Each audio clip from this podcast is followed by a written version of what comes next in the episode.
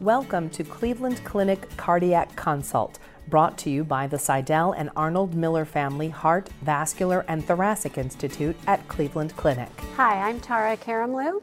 And I'm Aaron Weiss. And we both co direct CORE, Cardiovascular Outcomes Research and Registries. During our six minute update, we're going to give you all the comings and goings that have been going on over the past year. And some of the updates include our new name. Uh, previously, we were known as well, um, among some of us as clinical investigations or retrospective research or outcomes research and registries, but we have since rebranded and are now called Cardiovascular Outcomes Registry and Research, or CORE for short. The new name CORE reflects the enhanced scope of outcomes research, including development of internal, prospective quality research registries, as well as administrative and analytic support for external registries. 2022 was another outstanding publication year and academic success for HVTI. Overall, 892 unique publications were produced out of HVTI. The Thoracic and Cardiovascular Surgery Department produced 365, uh, with the Cardiovascular Medicine Department producing 626. Overall, a big round of congratulations to all that contributed to these outstanding efforts. It was another uh, very robust and, and, busy year with uh, uh the unique populations actually leading the way. The CTS 2022 publications by section demonstrated that the cardiac surgery department had 288 unique publications, uh, and the thoracic surgery had 108, the 30, vascular had 39, and the pediatric department had 82. In order to increase and keep pace with our current levels of productivity, we are continually reiterating our proposal process. It is the current flow, which will now include a mini study section review by dedicated content experts. Those experts will synthesize the review and present it to senior content experts, Dr. Blackstone, myself, Dr. Sadarshan, and others, who will then triage this to uh, the HVTI Research Review Committee in a very timely manner. Our data science team, just a few quick words, has been growing and we have been on the leading and cutting edge of some of the best information technology. The data science team is partnering with the enterprise wide analytic team to provide data very quickly in different formats to our scientists and faculty.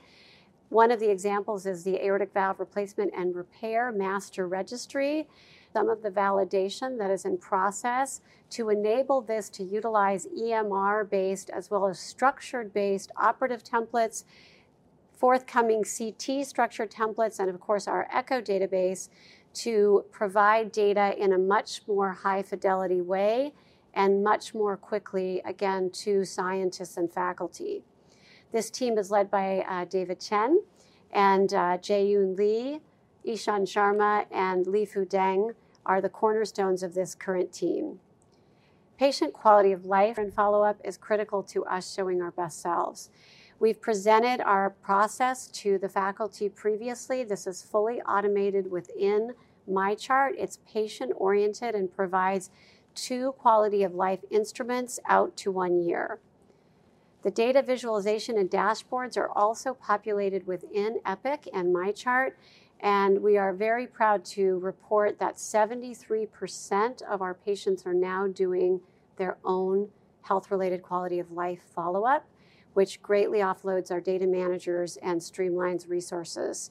Um, importantly, we've also seen minimal attrition between 30 and 90 days, which is important for third party payer reimbursement. These show that the dashboards are versatile, meaning that these can be displayed in many different formats depending on um, how you like to see your data. One of the things that we learned from this initiative, which is critical to how we educate our patients, is that patients are not back to their baseline at 30 days. In fact, it takes patients 90 days, a full three months, to start feeling great. So start telling your patients that you might not feel great at 30 days, but you're going to feel great, better than baseline at 90 days. Again, just to show the different types of data formats that are available, we can break this down by umbrella and even by surgeon if desired.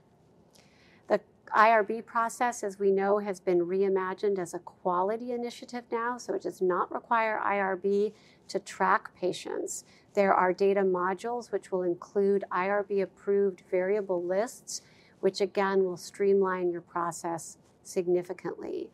And finally, I want to um, send a big thanks to um, Eleanor Goldfarb and her team for all of the other new initiatives that they are spearheading, including the Journal Club led by David Chen, the Statistical Office Hours by Kaylee Cummings, prospective registries and expansions, externally funded projects, and the e newsletter, which um, Eleanor has created with her team. Thank you very much. and We look forward to a great year in 2024. Thank you for listening. We hope you enjoyed the podcast. We welcome your comments and feedback.